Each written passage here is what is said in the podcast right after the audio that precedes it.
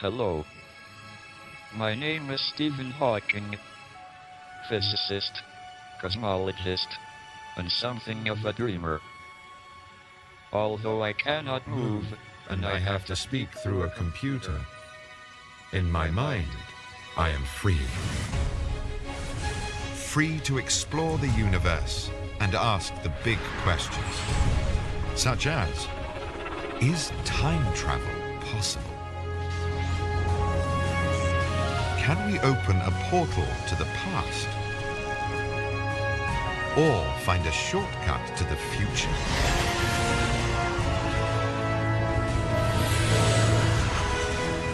Can we ultimately use the laws of nature to become masters of time itself?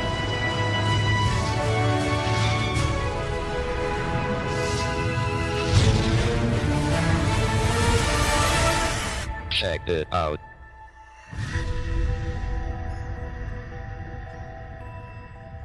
سفر در زمان.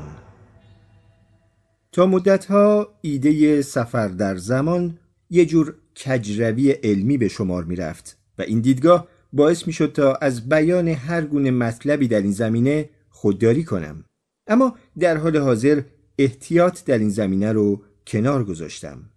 اگه یه ماشین زمان در اختیار داشتم شاید سری به گالیله می زدم اونم درست لحظه ای که با تلسکوپ خودش داشت آسمون رو می کرد شایدم به آینده های خیلی دور سفر می کردم تا ببینم چه پایانی در انتظار جهان هستیه.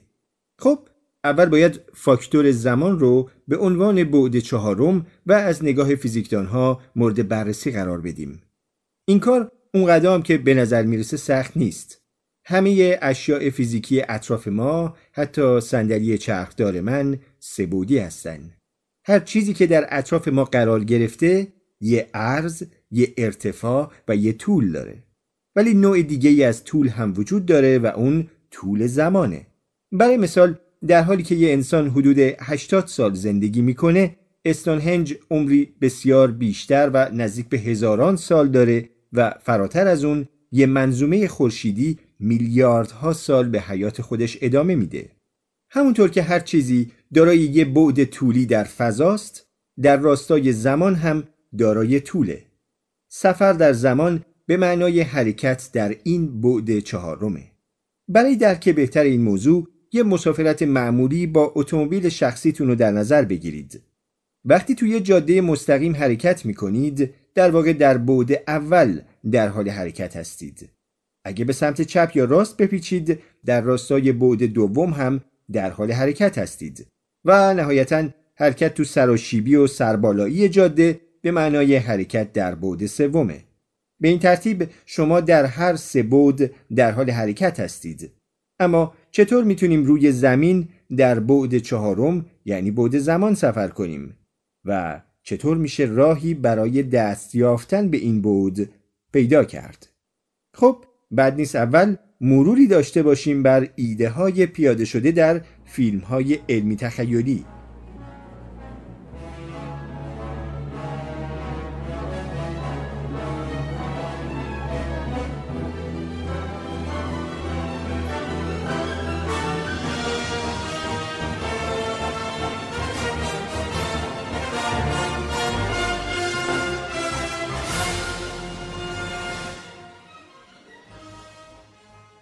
مشخصی اصلی فیلم های سفر در زمان اغلب یه ماشین عظیمه که با صرف مقدار زیادی انرژی مسیری رو در بعد چهارم ایجاد می‌کنه.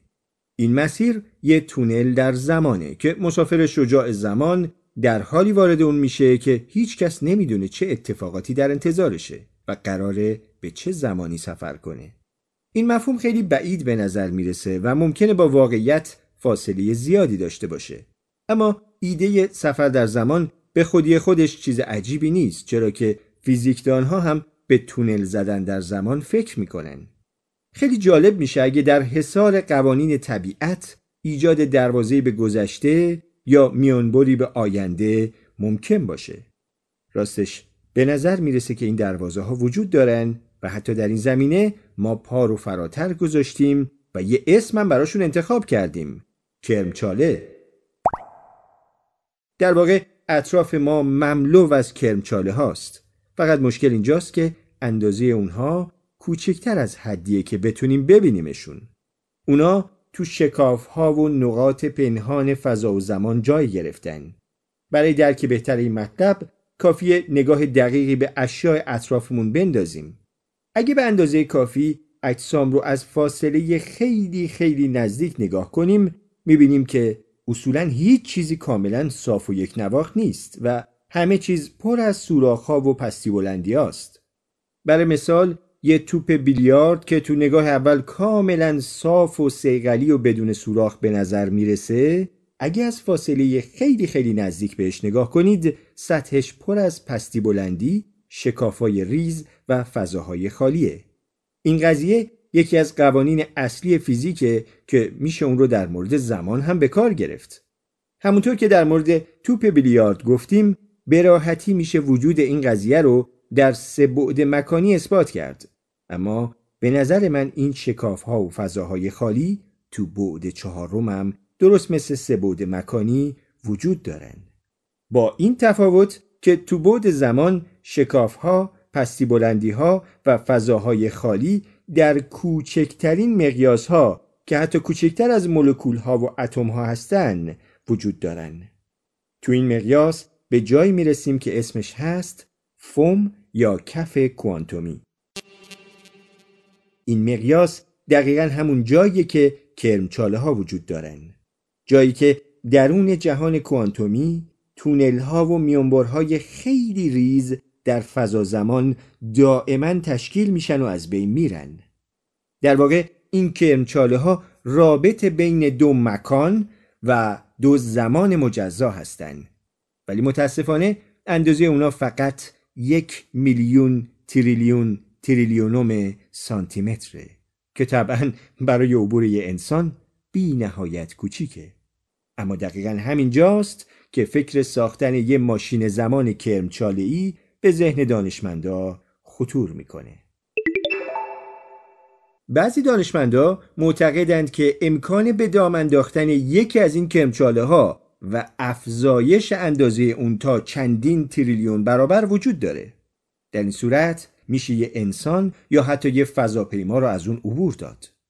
شاید بشه با در دست داشتن انرژی کافی و تکنولوژی پیشرفته یک کرمچالی قولپیکر در فضا ایجاد کرد. البته نمیشه ادعا کرد که ساختن همچین کرمچاله حتمیه اما اگه این کار انجام بشه دستگاه شگفتانگیزی از آب در میاد که یه سرش می‌تونه نزدیک به زمین و سر دیگش نزدیک به یه سیاره‌ای در فواصل دور جهان قرار بگیره. از لحاظ تئوری کرمچاله می‌تونه موارد استفاده دیگه هم داشته باشه. برای مثال اگه هر دو سر کرمچاله تو یه موقعیت مکانی قرار بگیرن و فقط از نظر زمانی با هم تفاوت داشته باشن یه فضاپیما می‌تونه به اون وارد بشه و در همون مکان اما در زمانی متفاوت مثلا در یک گذشته دور از سر دیگش خارج بشه.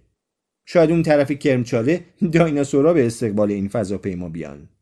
اما تصور بود چهارم کار ساده ای نیست و نظریه کرمچاله ها هم مفهوم گیج کننده که می‌تونه باعث سردرگمی بشه. اما با انجام یه آزمایش ساده میشه مشخص کرد که آیا در حال حاضر یا در آینده مسافرت بشر از طریق کرمچاله ها ممکن هست یا نه. تو این آزمایش کوچیک من یه مهمونی می‌گیرم و یه یادداشت خوشامدگویی به همراه مختصات دقیق جغرافیایی و زمان دقیق رو برای مسافر زمانی که از آینده میاد فراهم می‌کنم. البته امیدوارم که این دعوتنامه بعد از هزاران سال همچنان باقی بمونه تا شاید در آینده کسی این دعوتنامه رو پیدا کنه و با استفاده از ماشین زمان کرمچاله‌ای به زمان گذشته بیاد و تو مهمونی من شرکت کنه. به این ترتیب ثابت میشه که بالاخره روزی مسافرت در زمان امکان پذیر میشه. متاسفانه این اتفاق بعید به نظر می‌رسه و یکی از دلایل اون مشکل معروف پارادوکس یا تناقض در مورد سفر به زمان گذشته است. یکی از معروف ترین این تناقضات پارادوکس پدر بزرگه. اما در اینجا من از مثالی ساده تر با عنوان پارادوکس دانشمند دیوانه برای رد این مطلب استفاده می کنم. تصور کنید که دانشمند مورد نظر ما به طریقی یک کرمچاله ساخته که زمان رو فقط به اندازه یک دقیقه به عقب برمیگردونه و قصد داره از طریق این کرمچاله به خودش شلیک کنه. البته ممکنه یه دقیقه زمان زیادی به نظر نرسه اما حتی تو همین مدت کم هم دانشمند ما می‌تونه از طریق کرمچاله خودش رو در وضعیت یک دقیقه پیش مشاهده کنه. حالا اگه این دانشمند با استفاده از کرمچاله به خودش در یک دقیقه پیش شلیک کنه اتفاقی که رخ میده اینه که اون قبل از اینکه بتونه اسلحه خودش رو آماده شلیک کنه کشته میشه.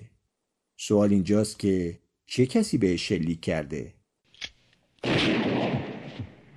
این آزمایش کاملا غیر منطقی نشون دهنده یه تناقض فاحشه که کیهانشناسا رو دچار کابوس‌های شبانه می‌کنه چون این نوع ماشین زمان باعث نقض یکی از قوانین بنیادی حاکم بر جهان هستی میشه و اون قانون اینه که علت همیشه قبل از معلول واقع میشه.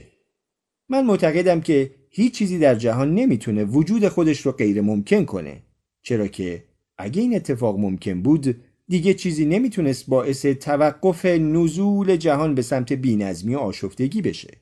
بنابراین همیشه یه عاملی وجود داره که مانع وقوع این تناقض بشه. و به نوعی حتما دلیلی وجود داره که دانشمند ما قادر نیست در شرایطی قرار بگیره که بتونه به خودش شلیک کنه. تو این مورد خاص متاسفانه مشکل اصلی خود کرمچاله است و در آخر باید بگم کرمچاله ای که بشه باهاش همچین کاری رو عملی کرد نمی‌تونه وجود داشته باشه و دلیل اون هم پدیده فیدبک یا بازخورده. برای درک این موضوع اجرای زنده کنسرت موسیقی می‌تونه مثال خوبی باشه. احتمالا صدای سوت ناخوشایندی که گاهی تو اجراهای زنده موسیقی به گوش می‌رسه رو شنیدید.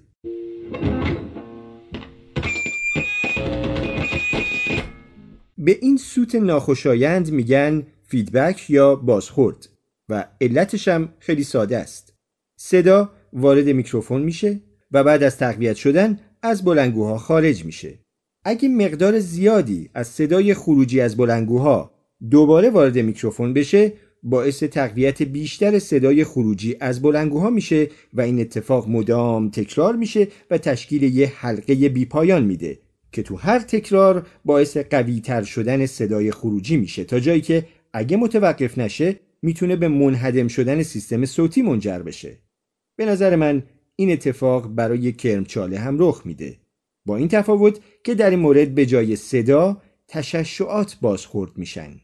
همینجور که کرمچاله داره منبسط میشه تششعات طبیعی واردش میشن و به صورت یه حلقه بازخوردی در میان و نهایتا قوی تر شدن این بازخورد منجر به فروپاشی کرمچاله میشه. بنابراین اگه کرمچاله های زیادی اطراف ما وجود دارن که شایدم روزی بشه یکی از اونها رو به دام انداخت و اندازه اون رو چندین تریلیون برابر کرد اما مطمئنا به اندازه کافی دووم نمیارن که بشه ازشون به عنوان یه ماشین زمان استفاده کرد.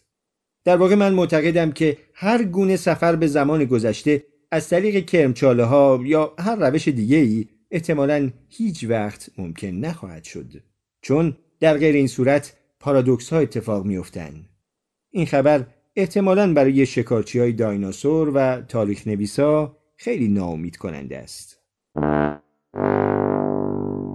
با این حال داستان سفر در زمان به اینجا ختم نمیشه.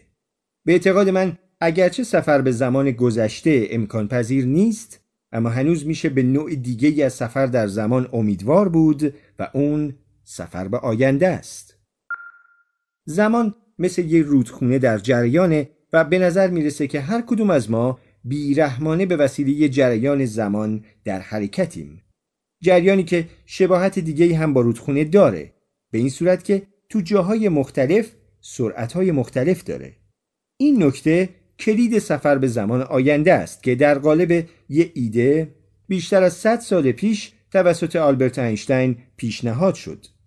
اون به این نتیجه رسید که باید مکانهایی وجود داشته باشه که زمان در اونجا کند میشه و در مقابل جاهایی وجود داره که زمان در اونجا سریعتر میگذره. نظریه اینشتین کاملا درست بود و دلیل اثبات اون درست بالای سر همه ما تو فضاست. سیستم موقعیتیابی جهانی یا GPS شبکه متشکل از 31 ماهواره در حال چرخش به دور زمین این شبکه امکان ناوبری ماهواره ای رو فراهم می‌کنه و همزمان برای ما آشکار می‌کنه که زمان در فواصل دور از زمین نسبت به سطح زمین سریعتر میگذره به این ترتیب که ساعتهای نصب شده روی هر کدوم از این ماهواره ها علا رغم دقت عمل بسیار بالا روزانه سه میلیاردیوم ثانیه جلو میافتن. البته سیستم باید این اختلاف رو تصحیح کنه. در غیر این صورت این اختلاف جزئی منجر به ایجاد خطایی در حدود 6 مایل در روز تو دستگاه های جی پی اس روی زمین میشه و این می‌تونه خسارت های جبران ناپذیری به همراه داشته باشه. این مشکل مربوط به ساعت های نصب شده روی ماهواره ها نیست بلکه سریعتر کار کردن اونها به دلیل گذر سریعتر زمان در فواصل دور از زمین نسبت به سطح زمینه. دلیل این اثر غیرعادی جرم زمینه. اینشتین به این نکته پی برده بود که یک جسم سنگین باعث کش اومدن زمان در حوالی خودش میشه و همونطور که جریان یک رودخونه بعضی جاها کند میشه گذر زمان هم تحت تاثیر اجسام سنگین کند میشه. هرچقدر اون جسم جرم بیشتری داشته باشه زمان مقدار بیشتری کش میاد. این واقعیت شگفتانگیز دریچه امیدی به امکان سفر به زمان آینده باز کرد. اما چیزی که برای یه سفر واقعی به زمان آینده نیاز داریم باید جرم خیلی بیشتری نسبت به کره زمین داشته باشه تا بتونه تأثیر واقعا قابل ملاحظه‌ای روی گذر زمان داشته باشه. یکی از این موارد درست تو مرکز کهکشان راه شیری با فاصله 26 هزار سال نوری از ما قرار گرفته. یعنی پرجرم ترین شیء کهکشان ما که توسط تعداد زیادی ستاره و ابرهایی از گاز پنهان شده و اون چیزی نیست جز یک ابر سیاه چالی فوق سنگین که جرمی برابر چهار میلیون خورشید داره. این ابر سیاه چاله به وسیله نیروی گرانش خودش توی یه نقطه به نام تکینگی فشرده شده به طوری که هر چقدر بهش نزدیکتر بشید نیروی گرانشش هم قویتر میشه و تو فاصله های خیلی نزدیک حتی نور هم توان فرار کردن از همچین گرانشی رو نداره برای همین این سیاهچاله تو کره ای از تاریکی مطلق به قطر تقریبی 25 میلیون کیلومتر محصور شده. سیاهچاله با این جرم و گرانش تأثیر چشمگیری روی گذر زمان داره و بیشتر از هر چیز دیگه ای تو سراسر کهکشان باعث کند شدن زمان میشه. این خاصیت سیاهچاله رو به یه ماشین زمان طبیعی تبدیل می‌کنه. تصور اینکه شاید روزی بشر توسط یه فضاپیما بتونه از این پدیده حیرت انگیز نهایت بهره رو ببره برای من بسیار لذت بخشه. البته در درجه اول باید از مکیده شدن فضاپیما توسط نیروی سهمگین گرانش سیاهچاله جلوگیری کرد. من فکر می کنم راه حل این مشکل اینه که به محض رویت شدن سیاهچاله باید هدفگیری برای قرار گرفتن در مدار مناسب انجام بشه و دقیقا با سرعت مناسب روی مسیر درست حرکت کنیم. در غیر این صورت فضاپیما قادر به فرار از گرانش سیاهچاله نخواهد بود. اگه محاسبات دقیق انجام شده باشند، فضاپیما به درون مداری عظیم به قطر 48 میلیون کیلومتر کشیده میشه. تو این فاصله از سیاهچاله خطری فضاپیما رو تهدید نمی‌کنه و سرعت اون برای جلوگیری از مکیده شدن مناسبه. حالا اگه یه ایستگاه فضایی در زمین یا هر جایی دور از سیاهچاله این مأموریت رو تحت کنترل داشته باشه مدت زمان یک دور کامل فضاپیما به دور سیاهچاله رو 16 دقیقه اندازه گیری می‌کنه در صورتی که برای افراد شجاع درون فضاپیما که نزدیک به این شیء فوق سنگین هستند زمان بسیار کند میشه به طوری که گذر زمان در داخل فضاپیما به نصف کاهش پیدا می‌کنه بنابراین هر دور کامل به دور این سیاهچاله برای سرنشینای فضاپیما به جای 16 دقیقه فقط 8 دقیقه است. تو این حالت فضاپیما و سرنشینای اون در حال سفر در زمان هستند. تصور کنید اگه فضاپیما به مدت 5 سال به دور سیاهچاله در گردش باشه برای افراد دور از اون این مدت زمان 10 سال خواهد بود و وقتی که فضاپیما به زمین برگرده از عمر بقیه انسانها 5 سال بیشتر گذشته. در واقع سفر خدمه فضاپیما نه تنها در مکان بلکه در راستای زمان و به آینده زمین بوده اما راه دیگه هم برای عینیت بخشیدن به رویای سفر در زمان وجود داره و اونم اینه که با سرعت بسیار بسیار زیادی حرکت کنیم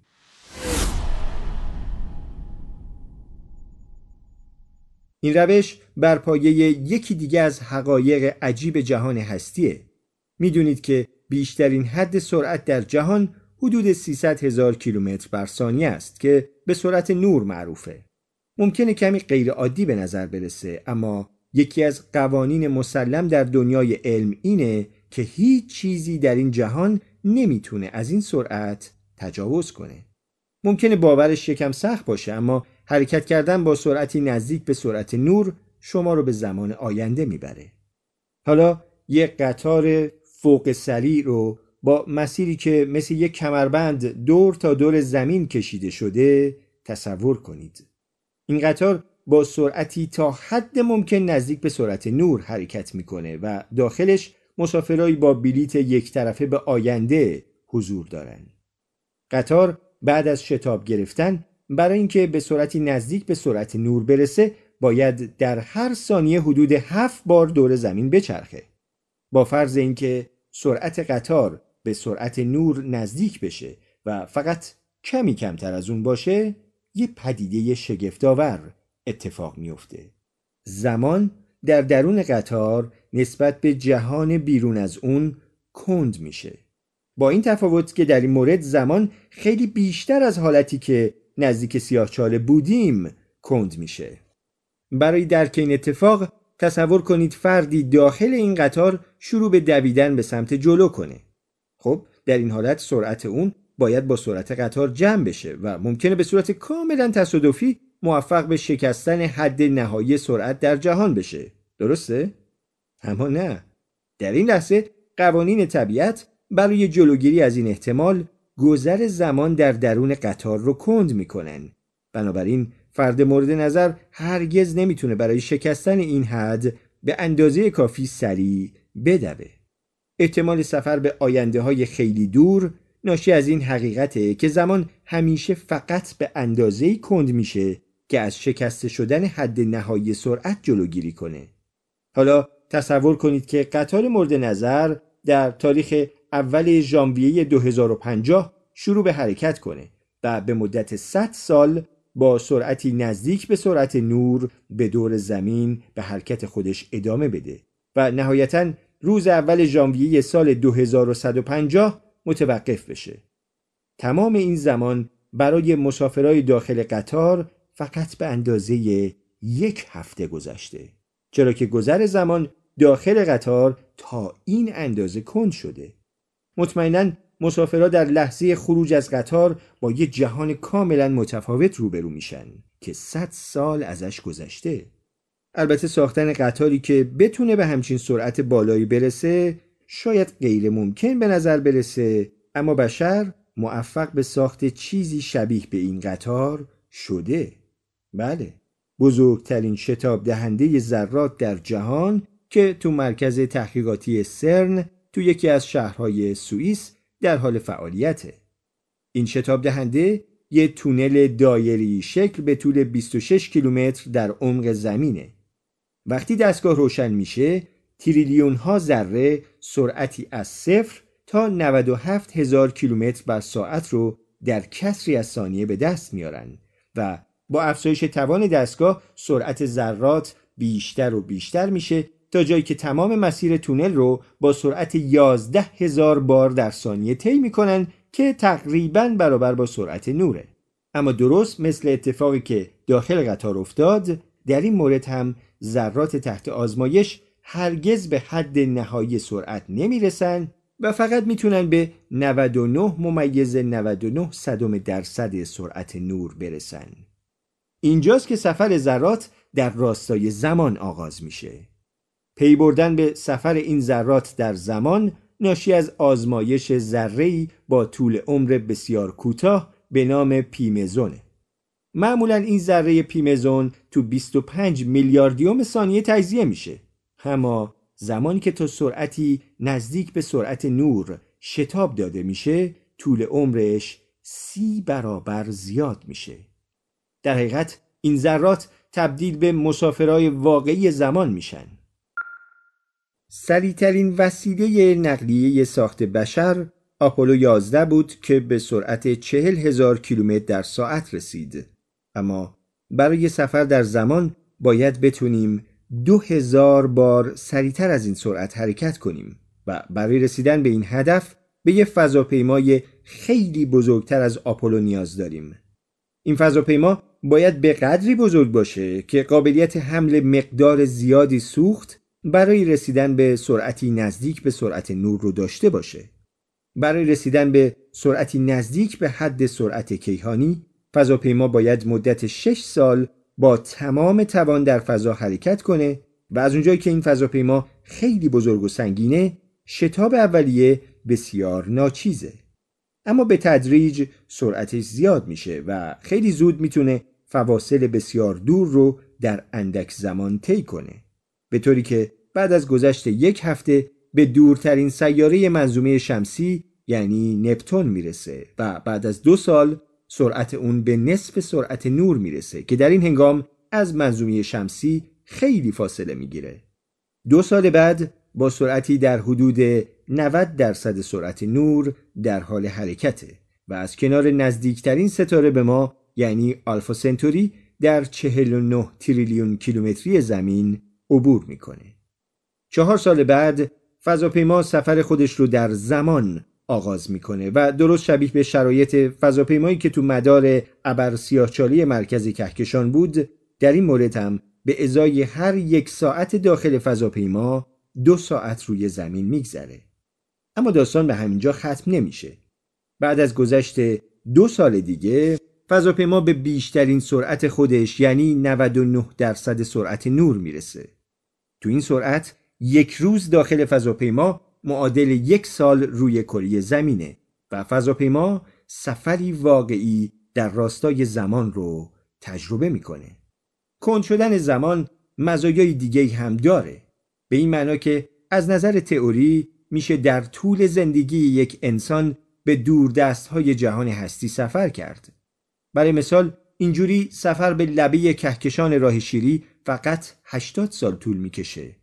اما نکته که داستان سفر در زمان به صورت واقعا حیرت آوری در رابطه با جهان هستی فاش می‌کنه اینه که ما تو جهانی زندگی می‌کنیم که گذر زمان تو نقاط مختلف اون متفاوته و بزرگترین چیزهای قابل تصور ما یعنی سیاهچاله های قول پیکر در فضا و زمان انحنا ایجاد می‌کنن.